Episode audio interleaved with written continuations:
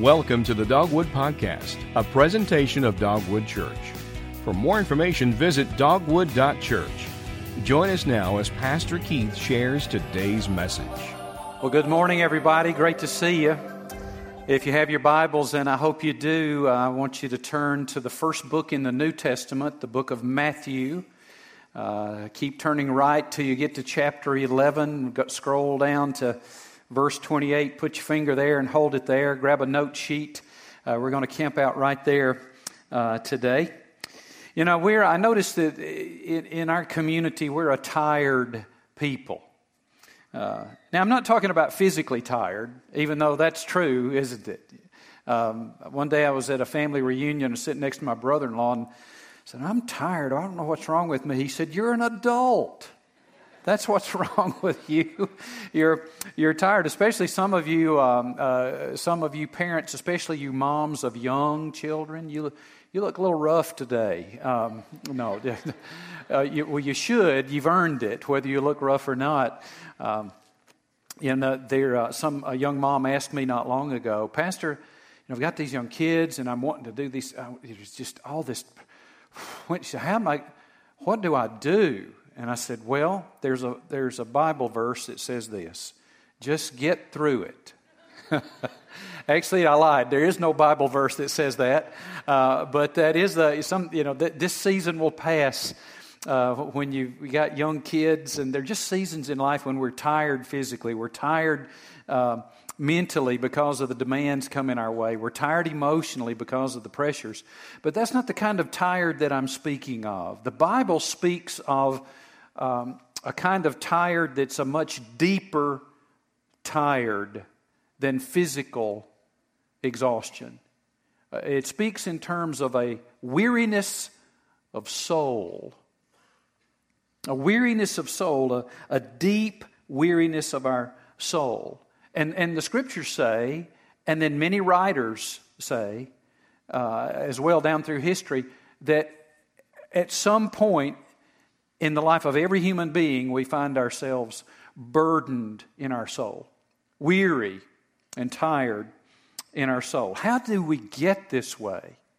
Well, our problem is we, we, we do get this way, but we don't know how, and then we don't know what to do about it. Well, the solution's found in the passage of Scripture we're going to deal with today. It's found in, again, Matthew 11, uh, verses 28 through 30. One of the most beautiful uh, sayings of our Lord Jesus, one of the most memorable sayings of our Lord Jesus, one of the most familiar passages uh, in the teachings of our, our Lord Jesus. And um, here it goes. I want you to follow along as I read. This is God's Word. Jesus is speaking, and he's speaking to a crowd of primarily Jewish people, some of them religious leaders of the day. And he said this Come to me all of you who are weary and burdened, and I will give you rest. Take my yoke and learn from me, because I am lowly and humble in heart, and you will find rest for your souls. For my yoke is easy and my burden is light. This is God's word. Lord, open our eyes that we may see it and understand it. We find here um, uh, there are several times when Jesus, in his word and in the scriptures, offers an invitation to us Come, come. We see it several times. This is one of those. It's an invitation. Come to me, he says. And it's an invitation for you and me to find rest, not just physical rest, not just uh, mental rest, not just a few days vacation. He's saying, Come to me. It's an invitation uh, to find relief from the weariness of our soul, the burdened, wearied soul. So, what do we do here? Well, he tells us several things. Uh, you can go ahead and jot these down on your note. He says, Come, take, and learn. Come to me, take my yoke upon you, learn of me. Now, I'm going to unpack those just a little bit. Come to me, take my yoke upon you, learn of me. Come, take, learn. Write down those three verbs. Verbs are always the most important words in the scripture when we uh, come to them to help us understand um, what God wants us to know, be, and and do. So he says, if you are weary in your soul, burdened in your soul, a deep tiredness that two weeks at the beach won't take care of, that another day at Six Flags, oh my gosh, will not take care of. You know, fun fixes are great. Um, fun fixes and, and fun stuff and adventures are great, but they won't touch the weariness of our soul. So, what do we do? Well, he says, first of all, to you and me, if you want rest for your soul, come to me. Now, notice, first of all, here, the first thing that struck me was that he didn't say what I, I thought he might say. He didn't say, come to God. He didn't say, come to God. He said, come to me. Come to me. What he's saying is what he said frequently while he was in his ministry on earth. There are those who will say, You Christians, you keep saying Jesus is God. Jesus never claimed to be God. Oh, yes, he did. And here's another, another time when he was doing it. Now, this is not familiar to you and me, but to the people who were hearing him, the, um, uh, the religious leaders of first century Judaism, of the Jewish faith, the scribes and the Pharisees, the, the, uh, the scholars and the religious leaders, maybe some of the rabbis that were in the crowd uh, checking him out. And then all of those first century Jews who had been raised in the Jewish faith, they were very familiar with the Old Testament scriptures. In fact, they had a greater commitment to the scriptures than we Christians today, certainly in our church, including me, typically have. They would commit to memory vast, vast, vast portions of the Scripture, entire books, many of them several books. They would, would have them memorized. They knew exactly what Jesus was doing, and they knew that Jesus was actually taking a very familiar passage to them, Jeremiah the writings of the prophet Jeremiah in the Old Testament, the Hebrew Scriptures, Jeremiah chapter 6, verse 16, that Jesus was taking this passage and making a subtle change that had significance. He was doing it on purpose. If you will turn back to Jeremiah, don't do it now, but won't have time, but just in Jeremiah 6:16, uh, you will find that he that that passage basically says, "This is what the Lord says do these certain things, and you will find rest for your souls. Rest for your souls. Soul rest.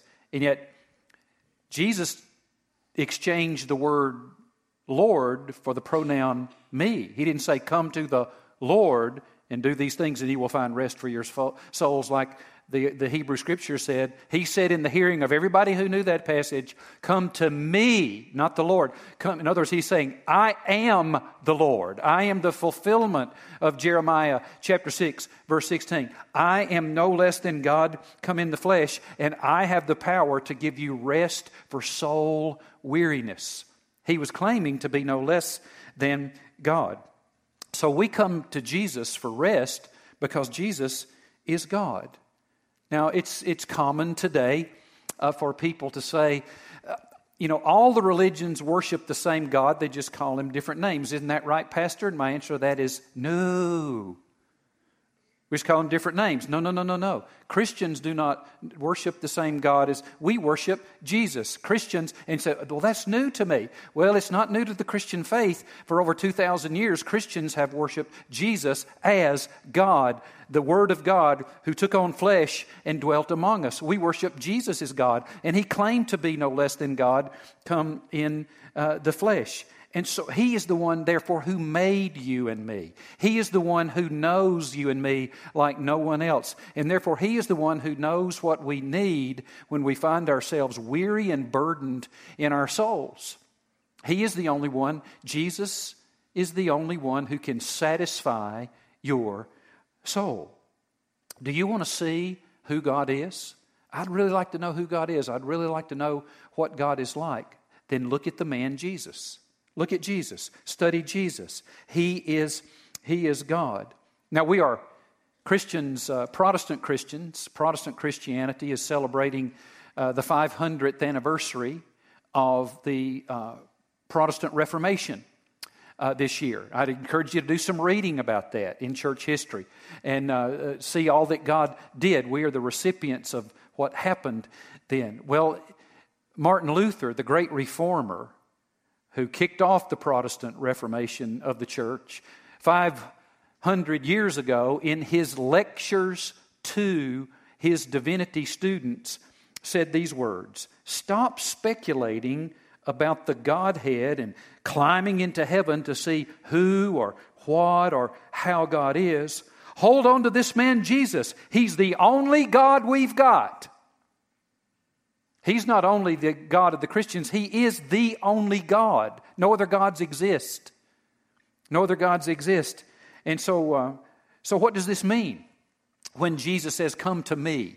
Come to me. Well, first of all, if you're not a Christian, it means believe on Jesus. It means become a follower of Jesus. It means be saved. It means be born again. It means leave what you are depending on to bring meaning and fulfillment to your life and come to me as the only one who can give you rest for your soul.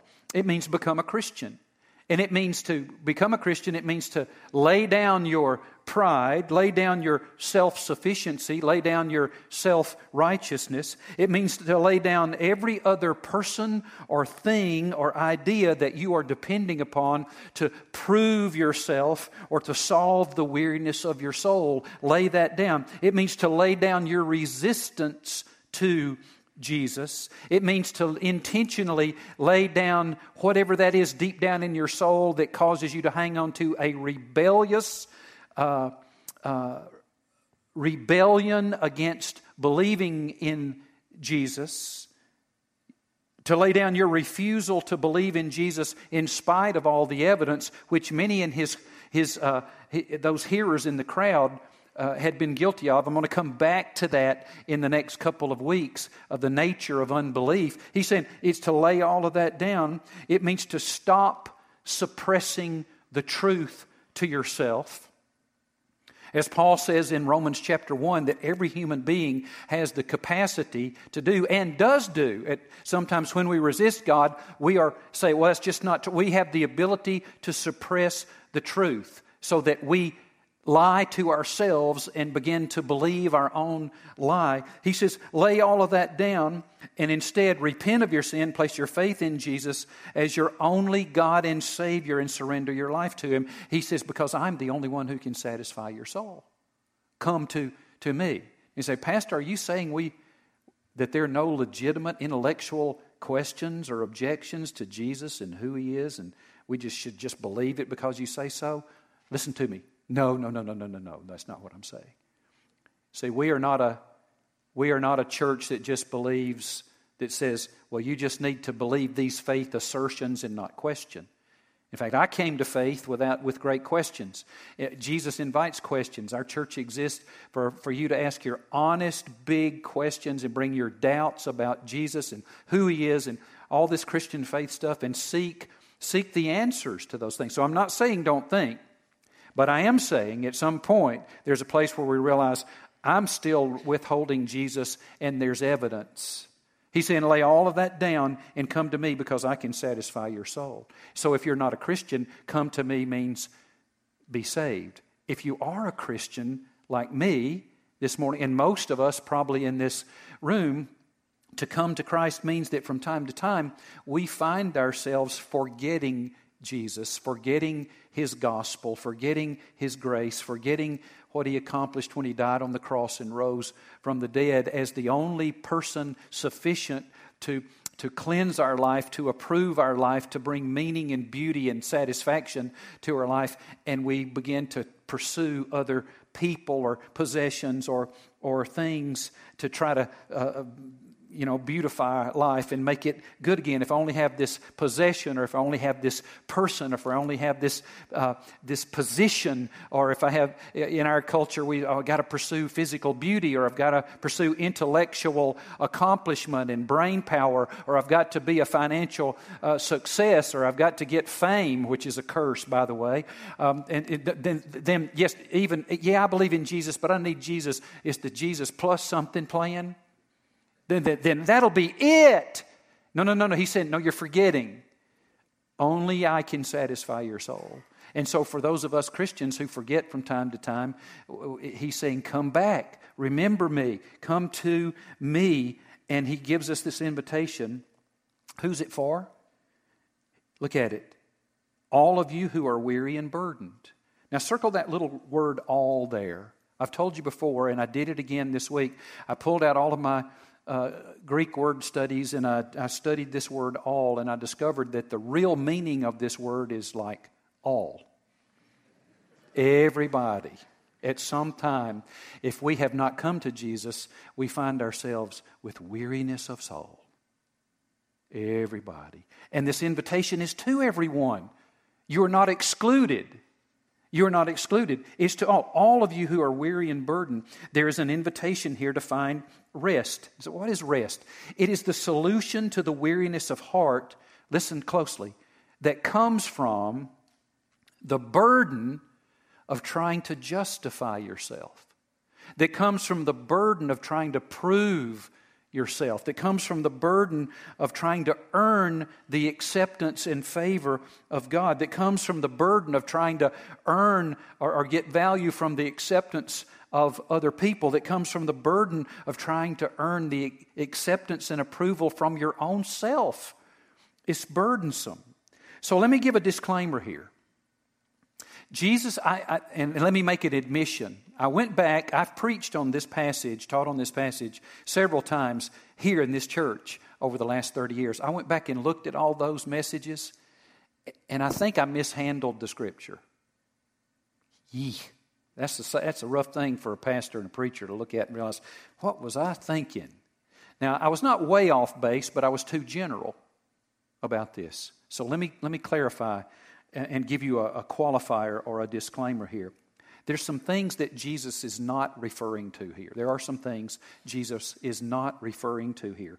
He is not saying, he's not referring to being free from the difficulties of this life. He's not saying we can be free from the trials of this life. He's not saying that we can be, diff- we can be free from the responsibilities of this life.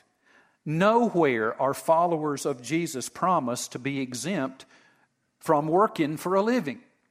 Nowhere are the followers of Jesus exempted from times of sorrow or sickness or trials that come in this life. And we got a room full of brothers and sisters in Christ in this church who are suffering hard times right now. We're not exempted from that, and He never promises that. There is a time promised when there will be, the Bible says, no more tears and no more sorrow. There is a time and place, and it's called heaven, and this is not it. Now, we should be able to look around really quick and realize, whew, this is not heaven. This is not heaven. And so, if you get those two confused, you're going to be really disappointed in this life. It's not going to make sense. There's a time promised, but we are not exempted. This invitation from Jesus here does not mean, listen, does not mean that coming to Jesus will bring you a pain free and problem free life. Does not. Does not. We all need Jesus because life is hard and it might not get easier. Jesus is talking about something much more specific here, uh, not just a vague uh, sense of spiritual longing that all, all people have. He's not talking about that here. Uh, there is an invitation to find rest for our souls. Now, let's go back to the people he was talking to. Jesus was addressing a crowd that day who were out of a religious system, first century uh, Judaism, that was burdensome. Uh, there were so many rules and regulations that had been uh, created and by the scribes and the rabbis, the religious leaders of the day, and, and formalized and laid on top of all of the moral and ethical demands of God in the Old Testament and, the, and that the, the, the, spiritual leaders of the day, the priests and the rabbis, sought to teach and enforce those on all of the, uh, the followers of Judaism. And it was just a heavy burden. Nobody could do them all. They couldn't, they couldn't follow up on them all. Uh, they believed we have to do this right or we will not be accepted by God. We will not be accepted by our people in our faith community, and I really won't be approved of by my own self. I just can't do it. I'm just, they became weary and burdened in their souls. over trying to make this work out right in life be good. No one could do it. Now, today, for those of us here, it, it really does not matter whether you are religious at all, whether you are a Christian or whether you're not a Christian, whether you're a person of some kind of faith or no faith at all. It really doesn't matter because we all know, even though we try to suppress this truth uh, today, we all know that they're deep down, viscerally, viscerally, we know deep down that there is a standard. We have a standard. There are some things that are right, there's some things that are wrong. There are some things that are good and right, there are some things that are not. It really doesn't, doesn't matter. We know that there's a standard, and here's what else we know we can't keep it.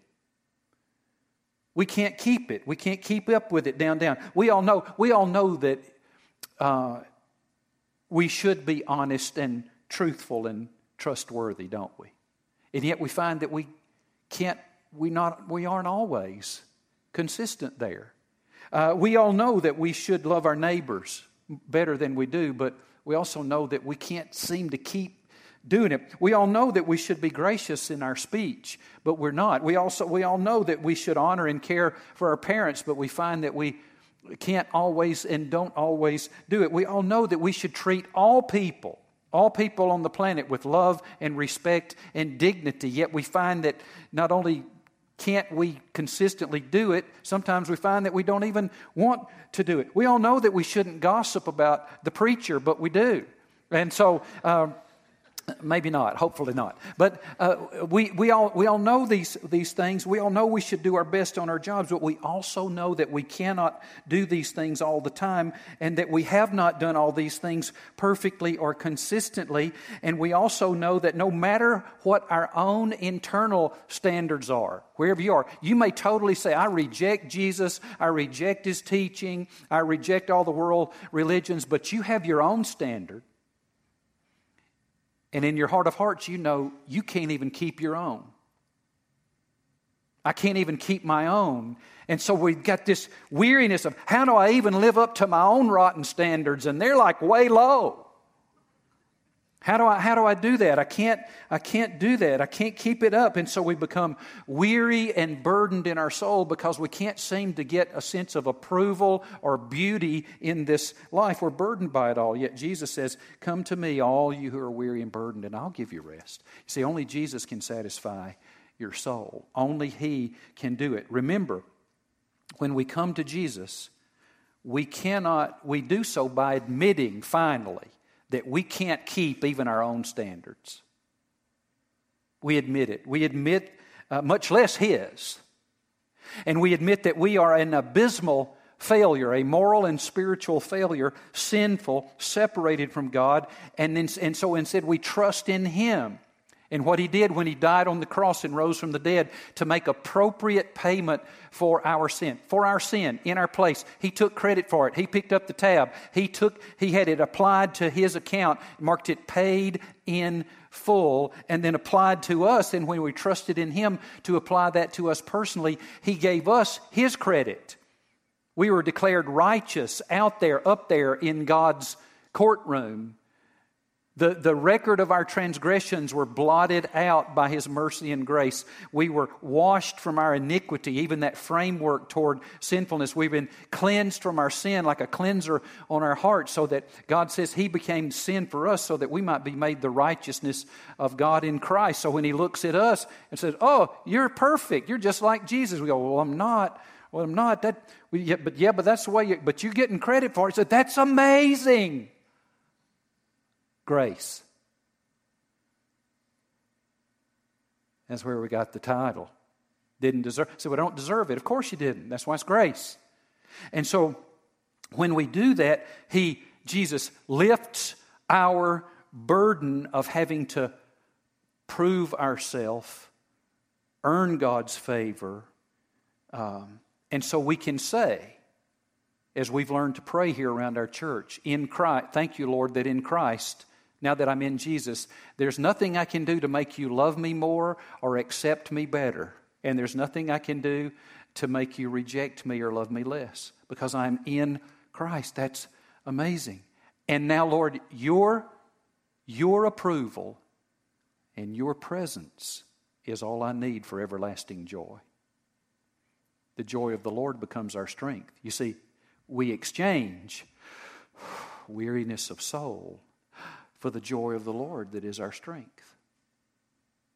This deep inner sense of well being. We may be having hard times in life because remember, life's hard. Life's hard. But knowing God and walking with Jesus is not. People say the Christian life is the hardest thing you'll ever do. No, no, no, no. A misunderstanding of the Christian life is the hardest thing you'll ever do. The Christian life, Jesus says, he describes it how here? Easy and light. Easy and light. So I wasn't raised in a church like that. Yeah, I know, they got it wrong. Because take it up with Jesus. If you know me and you walk with me, my, my yoke is easy and my burden is light. Because of grace, he makes this being reconciled to God and living life with Him. That's, the, that's where the joy in life comes from. That's where the, the ease in the life uh, uh, it comes from. He says this, so come to me because I'm the only one who can satisfy your soul. And then he says two things take my, up my yoke, take my yoke upon you and learn of me. Now let's talk about the yoke for a second. How many of you have a yoke in your basement or storage room? right now. You got one, not one person. I didn't think so. We might, if we could all load up on the bus and go to Cracker Barrel, we might find one on the wall. You know, if you could go to some, some restaurant that's trying to create a, an agricultural or a farmer's uh, decor kind of a setting, you might find a, a, an oak for oxen, for oxen, oxen up on the wall there. Pray for my tongue. I don't have the gift of tongues. And so, uh, the, so you, a yoke was a, was a wooden bar with, with two loops around it that uh, farmers would take their beast of burden, donkeys or oxen or horses or mules, and they would yoke them together, and that yoke would spread the work out evenly across the shoulders of those beasts of burden uh, so that it was easier to carry the burden and do the work. Jesus says to us, Take my yoke upon you. What does that mean? Well, when, when an oxen was placed into a yoke by its owner, its master, it gave up two things. It gave up control of two things. The oxen no longer had control of its direction, and it no longer had control of its pace. The master or the farmer determined the direction. He was yoked, so he could direct the oxen, and he gave up pace, how fast or slow we are going to go. When Jesus says, Come to me and take up my take my yoke upon you, he's describing what that really means. It means we give up something. We give up control. We give up control of the direction of our life, and we give up control of the pace. He determines what we do, where we go, how we do it. And He is inviting you and me to do the same thing. And we do this daily.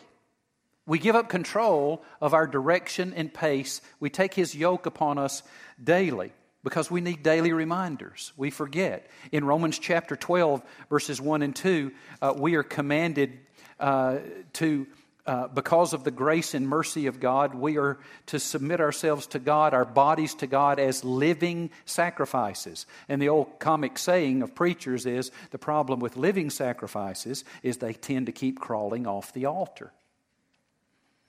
And we do. The old hymn writer said, about us prone to wander. Lord, I feel it, prone to leave the God I love. And we forget and get over here and try to prove ourselves some other way. We forget Jesus. And so we need daily reminders. So we take his yoke upon us daily. We take up our cross daily and follow him. We submit ourselves to him daily as living sacrifices. We, we give up control of the direction of our life and control of the pace of our life. We give him control. Because I got to tell you, Jesus is not going to come into your life if you just want him to help you out a little bit. I just want to add Jesus to my, oh, I've got this personal development plan. I believe if I added Jesus to my personal development plan, boy, I'd be awesome then. No, no, no, no. Jesus is not a part of your personal development plan. He says, throw that plan away. I got the plan. Take my yoke upon you. You take up a new plan. See, Jesus didn't come to help you out, He came to take over. He either takes over or He doesn't show up. You want rest for your weary soul? You come to Jesus. He didn't come, he didn't come to you. You come to Jesus. You give up control of your life. Rest for your souls. And then he said, and then learn of me. Learn of me. This means entering into a life of discipleship. A life of discipleship. Now, this, this um, the word disciple literally means learner. If you're a disciple of Jesus, you are a literally a learner of Jesus, and you are learning not about him so much as you are learning to know him.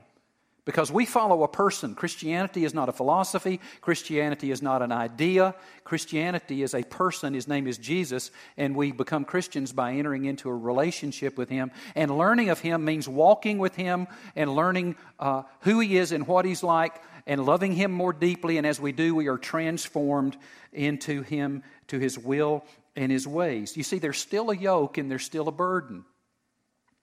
All of the commands in Scripture, all of God's commands, all of His ethical and moral standards and demands are still in place because um, rest of soul does not mean lawlessness. It does not mean that we, we, we, we break any of God's moral and ethical standards, and nor, nor are we free to do so.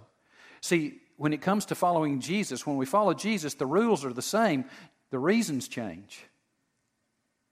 We begin to follow him because we love him.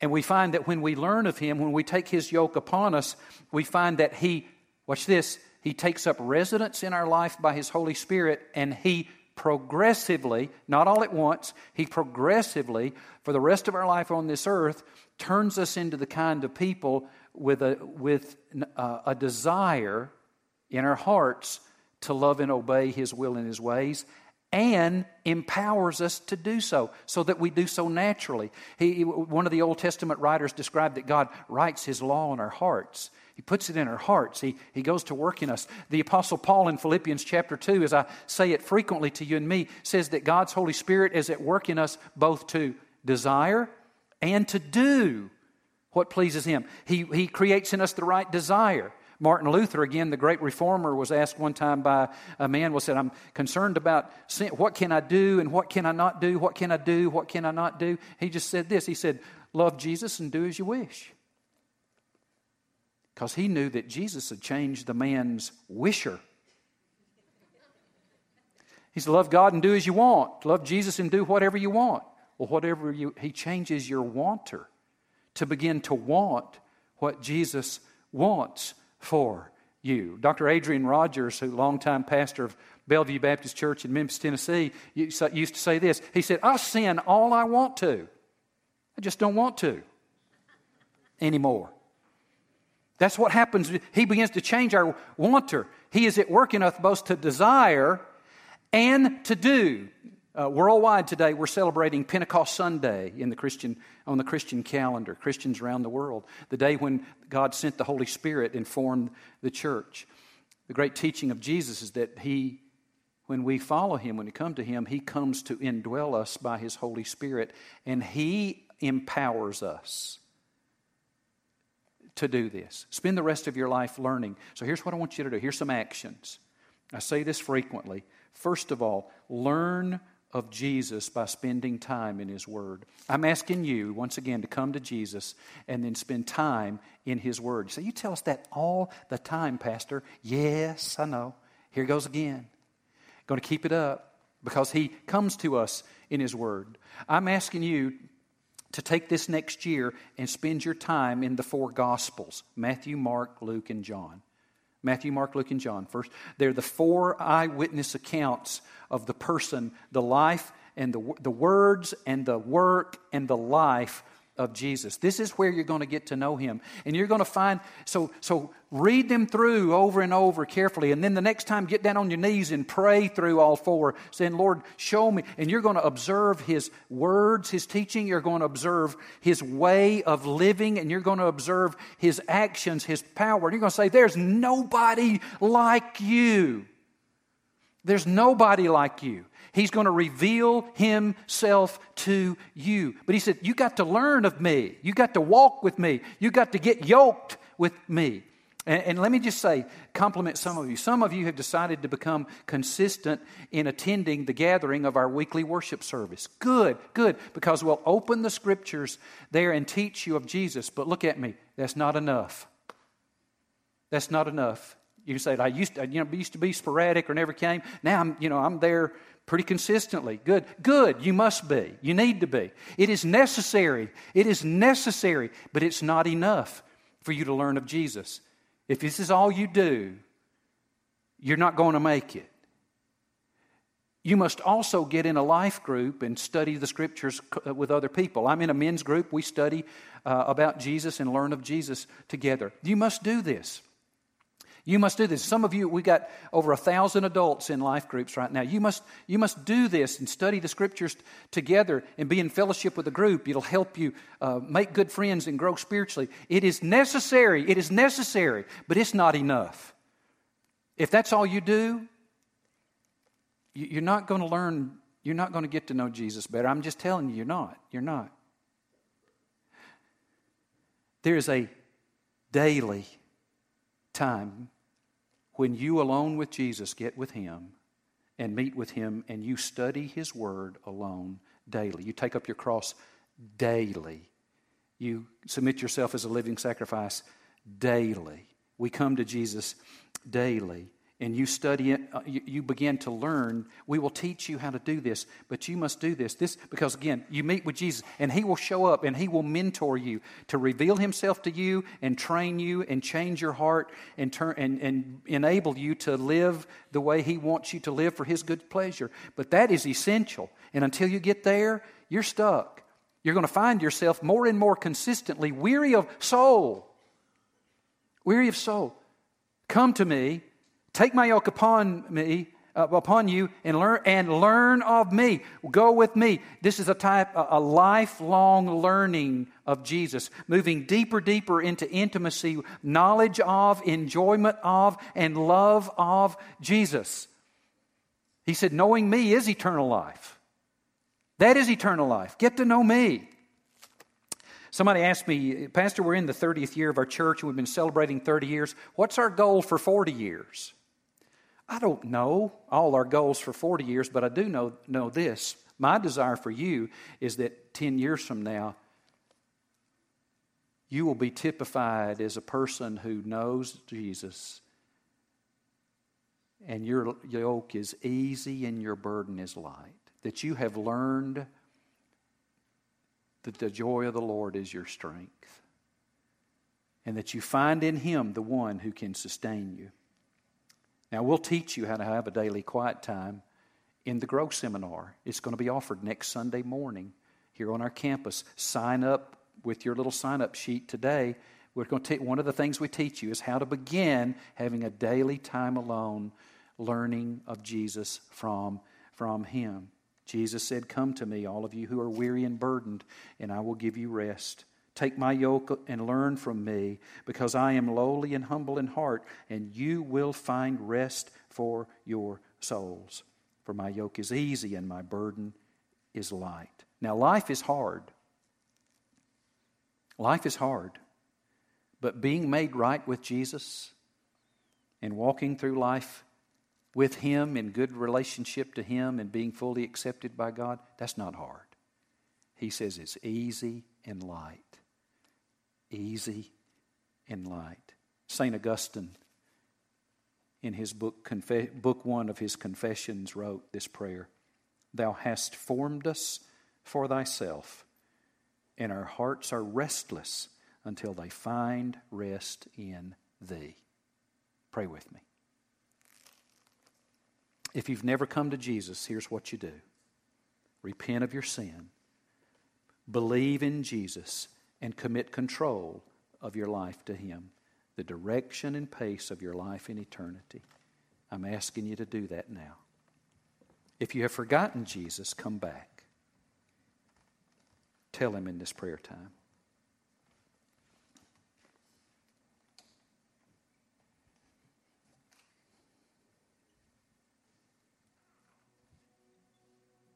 Thank you, Lord, for hearing these prayers.